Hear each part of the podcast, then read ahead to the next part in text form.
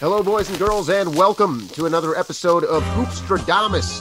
Kind of talking uh, basketball time machine today, going back in time, talking with the all-time leader in steals in a game with 11.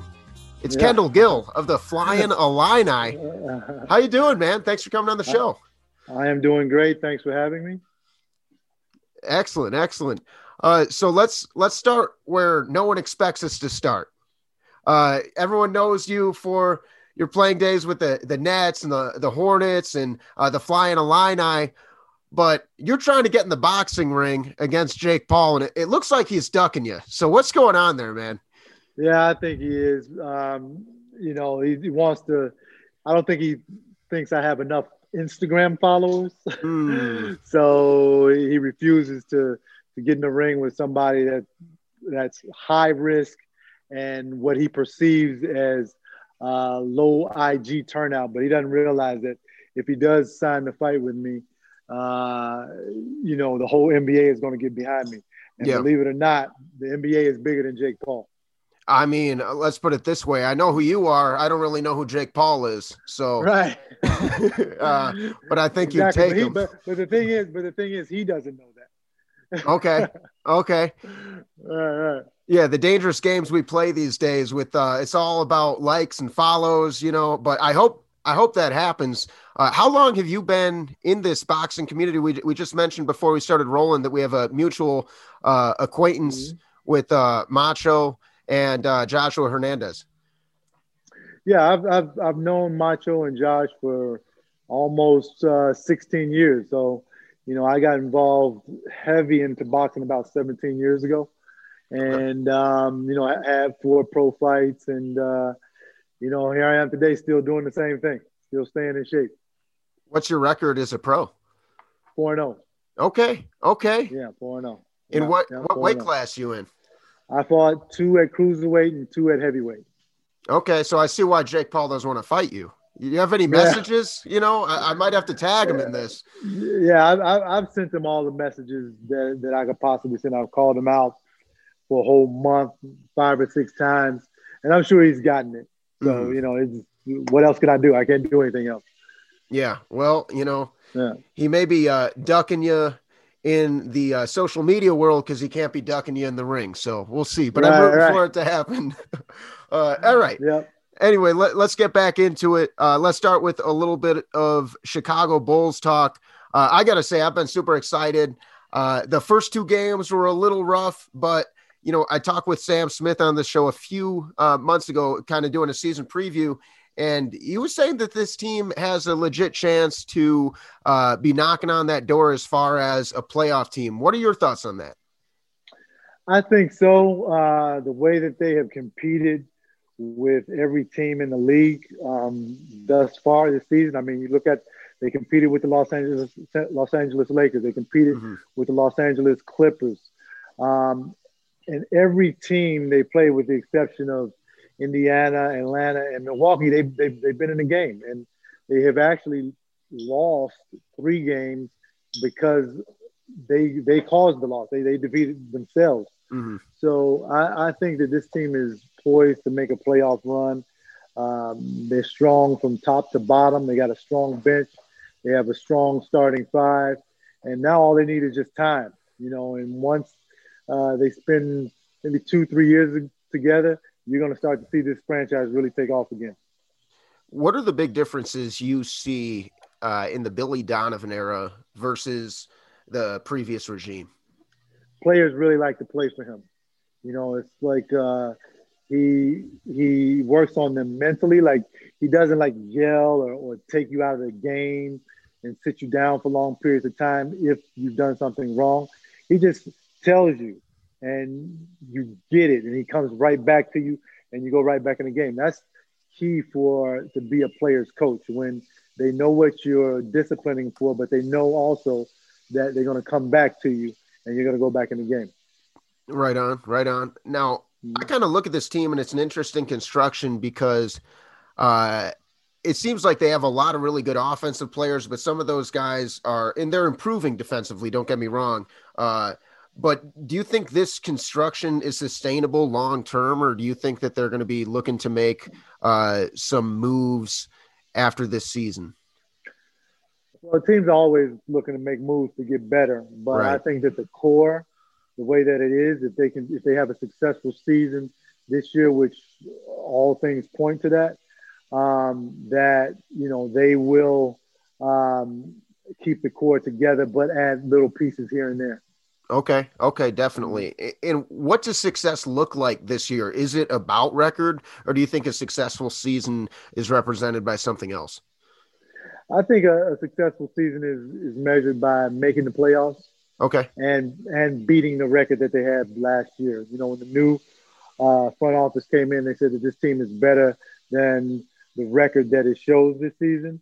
And you know, I, I totally agree with them. Okay.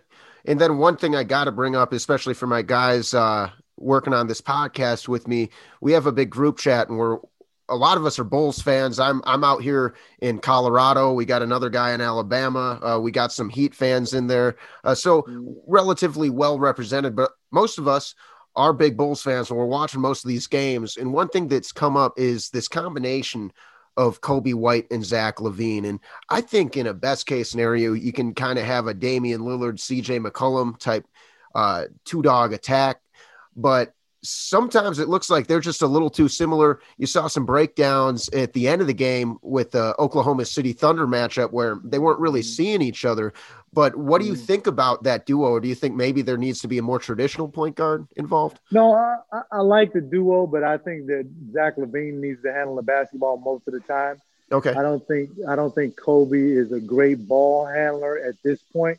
Yes, he can dribble, but you know sometimes he has a tendency to turn the basketball over because his handle isn't good enough yet mm-hmm. um, to be a pure point guard in the league. But you know, you can't beat the amount of firepower that you have in that lineup with those two on the floor. You know, because they either one of them can go off for 30 on any given night. Yeah, without a doubt. And uh, when Coby gets aggressive and when his confidence is, is up, it seems like he's one of the more underrated, just pure scorers in the league. And uh, I, I love that he can kind of like create his own shot off the dribble and uh, a very modern attack. So I'm loving what we're seeing from them. And this kind of leads me into a natural transition here. Obviously, Coby's a very young guy. You played for a very long time in the NBA. When did you start to hit your prime? How, and how do you how long do you think it'll take Coby? Uh, I was I, I, had pretty much hit it when I in my second year. You know, for my second year I averaged 20, 20 plus a game and um, you know, ever since that time up until I was 30, probably about 33, I'd say that I was, I, that's how long my prime lasted. Okay. You know, when I was about, when I was about 34, I could tell my legs weren't the same. You know, I wasn't jumping as high and as easy as I once did. Um, so, you know, it, it, it lasted that long. I had, I had a long prime. Yeah, definitely. I mean, uh, some some great years with the Hornets and then uh, the New Jersey Nets. I, I, went back and watched some of those uh, clips from the 98 playoffs round one against the mm-hmm. Chicago Bulls. And the GOAT, you know, I got a virtual background behind me, but if, if you could see what's actually behind me, it's a giant thing of Michael Jordan, right? This guy's mm-hmm. larger than life. You got to play against him for years. What was mm-hmm. that like? Uh, it was difficult, you know, because he had no weaknesses. Um, then you throw him into the triangle offense, and mm. that's that makes it twice as hard to guard him. Uh, you know, along with his his physical attributes, his, his skill level, and and that offense, man, it was it was quite difficult to guard him because you never knew what he was going to do. You know, you didn't know whether he was going to take you to the basket. You didn't know whether he was going to shoot the basketball there's a lot of talk about, well, let's say legends, right? About some of his trash talk. Now, this particular story, you wouldn't have been on the Hornets anymore, but there were, I've heard and read that he called Muggsy Bogues a midget. Have you yeah. heard? Is this a true story? yeah, I, I, believe it is. You know, oh my goodness. That, that's that's the way he is when he competes. You know, um, you get the best of him, and mm. you know, unfortunately, that's that's what he called Muggsy. I mean, Muggsy could play. Muggsy could play. Yeah, uh, Muggsy's a great player. Muggsy yeah, a great player. Yeah. Uh, and that kind of takes me to this next one. I'm excited to hear your answer for this one. I kind of gave you a heads up on it. And so, if we had to make an all time team of Kendall Gill teammates, you know, a starting five, who's on that squad? Starting five, I would pick Alonzo Mourning. Right. Larry Johnson, Gary Payton, and Kevin Garnett. Oh yeah, yeah, KG. Can't yeah. go wrong with that. And then and then of course yourself. Yeah, and then of course myself, yeah. Right on, right on, man. Because because because we got to have somebody play the two guard position. yeah, yeah, that, that's a big lineup. So you you throwing KG or uh, Larry Johnson at the small forward there? Uh, I'm gonna put um, Kevin Garnett at the small forward. Okay, okay, right on. Larry Johnson at the power forward. Yeah. Apart from Michael Jordan, and maybe you know if he's not your toughest assignment, you know that's a whole different answer for me. Uh, but who is the most challenging player to play against? Mahmoud Abdul Rauf. Okay. Yeah, formerly Chris Jackson. You said you're out there in Denver. Yeah. So yeah, he was drafted. He was drafted by the Denver Nuggets, and he was actually the hardest player for me to guard. Interesting. Because yeah, he just he was just so fast and could shoot the basketball, and you know had had moves that he could trick you. He was uh, you know, he go from he can go from a standstill uh, to 100 miles an hour in a second. So, you know, he was great. One of the things we do on this podcast sometimes we'll go back and watch, you know, hours of footage of old players, and we try to contextualize these players. And he's one of the guys that we've talked about who we actually think might thrive more in today's game than mm-hmm. he would have in the era he played. You got more of a green light to play uh, or, or, to shoot the three. And uh, that's the guy who is kind of maybe ahead of his time. What do you think about that? Who is that? Uh, Mahmoud. Mahmoud, yeah, yeah. yeah. He, was, he, was, ahead of his time because of the way that, you know, he could handle the basketball and you couldn't touch him. You know, uh, back then, you know, we had physical uh, rules in the game where we could hand check you. Well, you, you really couldn't do that with Mahmoud because of how quick he was with the basketball. You know, you, you, he didn't really give you an opportunity to put your hands on it. Mm-hmm. So that's why he was ahead of his time. Right on. And how do you think you'd fit into today's game? Oh, I love it. I mean, it'd be easy to score because, you know, I was a slasher and, and an aggressive offensive player. And um, when you have players like that, they thrive in, in the league today because you just, like I mentioned before, you just can't touch the guys. Mm-hmm. You know, and it's easy to get to the basket. It's easy to get open shots. So, you know, I would love to play in today's game. Do you think it's gotten soft? Yeah, because because they've taken the physicality out of it. Because they allow the guys to travel, and uh, you know, it's not. You know, I'm a I'm a basketball purist, so it's not. Can I don't like it because it gives the offensive man so many different advantages over the defensive man. Interesting. All right. Well, let's go the other way then. What players from today's game do you think would fit in and be just as dominant in the 90s then? Uh, I think Westbrook would. I think LeBron would.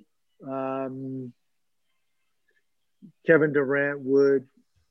Uh, Kyrie.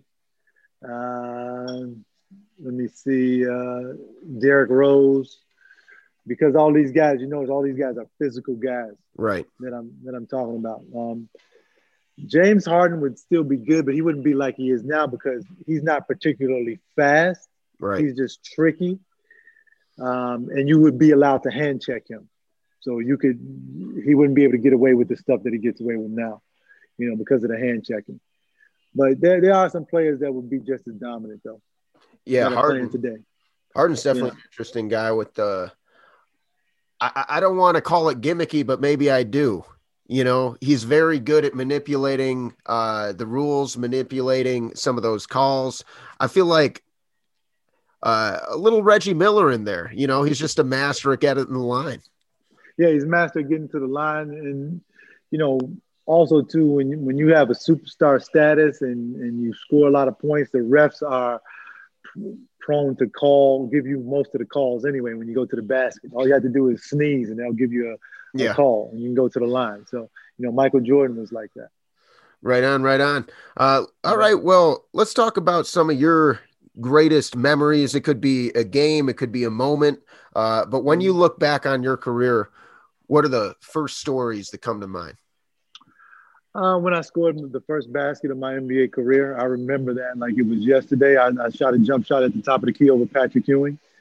Okay. Um, and I remember the arena was kind of smoky because they, it was the first game of the season. They had put um, fireworks in the building, and you know things had gone off like that. So, um, also uh, when I set the steals record, um, that was a that was a great that was a great day for me and um, playing in the playoffs in the Boston Garden my third okay. year in the league. Okay. You know, it was so hot in there. It, you know, and we had I had heard all the stories about the garden, the leprechauns, and all that. And here you're playing in this storied arena, and you see the, the the court has dead spots in it and everything. But it was a great place to play. So you know, I, I really cherish that moment. Right on. Yeah, that's actually at the top of my bucket list. You know, I got to mm-hmm. go see a game in the Garden.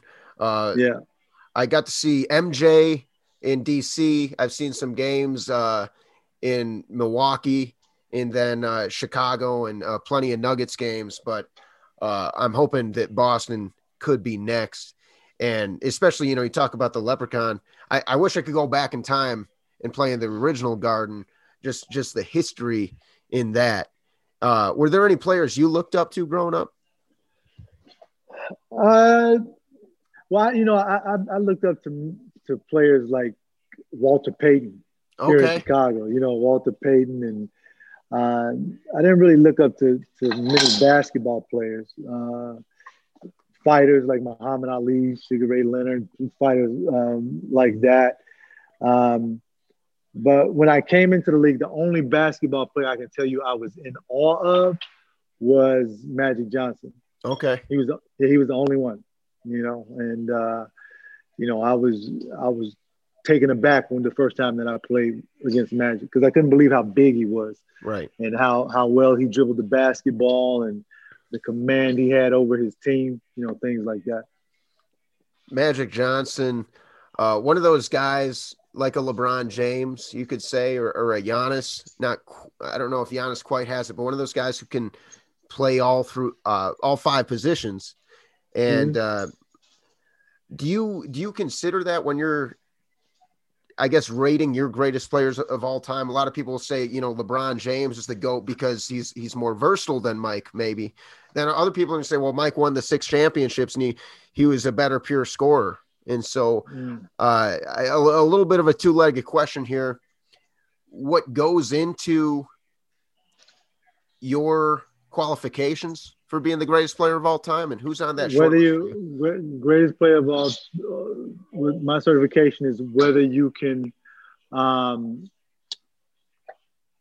fill the stat sheet, win championships, win conference, uh, win finals MVP, um, and whether you can also regular season MVPs, all defensive teams. See, when people talk about LeBron, I don't think you can put him in the conversation because you have to be part of the six five club. And that's six championships and at least five MVPs. Mm. only two players that do that. It's Kareem Abdul-Jabbar and Michael Jordan. So until LeBron gets to that level, he's not even in the conversation. Okay. You know, that's that's how I feel about it. Now, I feel Kareem Abdul-Jabbar is the greatest player of all time because from high school to college to pro, there is nobody that touches his resume. Nobody. Right. Yeah. I believe Michael Jordan is the greatest NBA player of all time. Okay. Okay. Uh, it took me a long time to come to that conclusion because I always would say Kareem, because quite frankly, Kareem's stats are just as good as Michael's in in uh, in the NBA. Mm-hmm. But I give Michael the edge because of the commercial appeal that he had, and he made the sport crossover and international. Okay. He transcended the sport. So that's why I give Michael the edge. But if I had to draft, if, there was a draft and Michael Jordan and, and Kareem Abdul-Jabbar were sitting there, I don't know who I would take number one. Yeah, I mean you can't go wrong there. Yeah, you can't go wrong. Uh, yeah, one of the things I think about Kareem, uh, he'd probably be just as dominant. Another ahead of his time guy, you know, mm-hmm. somebody with feet mm-hmm. like that, and somebody who is uh, way ahead of his time as far as conditioning goes. You know, uh, from what I've learned, he got into Bikram yoga. You know, extends his yeah. by, by ten years. People weren't even doing that except maybe uh, Phil Jackson. Right. Yeah. You're right about Phil. Yep. One hundred percent. Right on, man. Well, I'll let you get going uh, pretty soon here, but first I got to ask you uh, a, a, couple predictions as far as the NBA season goes. What mm-hmm. do you mm-hmm. think is going to be the NBA Finals matchup this year? I predict the Brooklyn Nets versus the Los Angeles Lakers in the finals, okay. with uh, Brooklyn winning it. Ooh, okay, that's a yeah, hot take. yeah, I'm gonna, I'm gonna, I'm gonna be a contrarian. I'm going against everybody else. I mean, I'm actually right there with you. I was actually saying before that trade that I thought maybe Brooklyn matches up better than anyone, but a lot of that had to do with the versatility defensively you have with Jarrett Allen uh, and DeAndre Jordan. And then uh, that's probably your best combo stopping a guy like Anthony Davis when you have uh, the quickness of Allen and then the, the brute strength, kind of an old mm-hmm. school rim protector in DeAndre Jordan. But yeah, mm-hmm. it's certainly interesting. They're having some trouble tonight against the Cleveland Cavaliers, but that's probably, you know, yeah. those guys just trying to mesh. Yeah, they're just trying to mesh. I mean, it's the first day Kyrie is back. As a matter of fact, I have it on right now. It's 1.5 seconds left and they're tied. But oh, okay. You know, it's, it's gonna be it's, it's, gonna be difficult for them at first, but they have to find the happy happy medium, especially between Kyrie Irving and um, James Harden, as far as you know who's going to handle that basketball at the mm-hmm. end of the mm-hmm. game. Yeah. Well, when you got to force the defense to play any of those guys one on one, and you take away the ability to help, that's just nightmares all over the floor. Uh, yeah, it's going to be tough. What about uh, MVP and Defensive Player of the Year? Defensive Player of the Year, that's yet to be seen. I don't know who's my front runner uh, so far, but um, MVP, I like Steph Curry. Okay. You know, Steph Steph has been really playing well, you know, and if he can get his team into the playoffs without Klay, mm-hmm. uh, you know, the way that he's been playing, I like I like Steph Curry because because no player is more valuable to his team than he is right now. You know, as long as you're bringing up Klay Thompson, I got maybe the hottest take of all time, so I got to get your thoughts on it. So mm-hmm. I've gotten into this. I have another podcast called Running with the Bulls, and I've, I've gotten into this argument many times with my co-host Reed. But I keep saying I'd rather have Klay Thompson than James Harden. My reason being that you have this league where you have elite ball handlers, right? And they're going to create plays all over the floor. But I think it's more rare to have a guy who doesn't need the ball in his hands, who's super elite off the ball, and can get you 50 points with 11 dribbles. So if you're trying to construct a team, would you rather have a Klay Thompson or would you rather have a James Harden? And why would you make your decision? I'd rather have a Klay Thompson all day long. Okay because you you just said it. He doesn't have to dominate the basketball in order to be successful. And I believe in team play. So I believe in everybody touching the basketball. Yeah, we have to have a guy that you can throw it to um, that can get you a shot when when you need one. But I don't believe in a guy dominating the basketball and sitting there dribble, dribble, dribble, dribble, then finally goes in for a shot. You know, that throws the whole team out of rhythm. And, and what Klay allows you to do is not he doesn't need the basketball all the time, but everybody else touches it and everybody else gets into the flow of the offense. Now you're talking my language. I gotta I gotta send that clip to Reed, man. He's gonna be pissed. It's gonna be yeah, definitely send it to him. right on, man. Uh, well, we always got to wrap up the show giving a quick shout out to our uh, graphic designer Evan Butris, the Wax Cowboy. You can find him on Instagram. And uh, for the people who don't already follow you on the Instagram, on Twitter, where can they follow you? You can follow me at official Kendall Gill uh, on Instagram. Can, on Twitter, you can even find me at Kendall G13. Awesome, Kendall. Well, thank you so much for hopping on the show with me. Uh, very okay. fun talking hoops with you. And uh, hopefully right. we'll do it again soon. Tell Josh okay. I said uh, what's up. and uh, maybe we'll get in the sparring session uh, this summer. All right, man. Okay. All right. Good deal. Take care, man. All right. Take it easy, Kendall. Peace.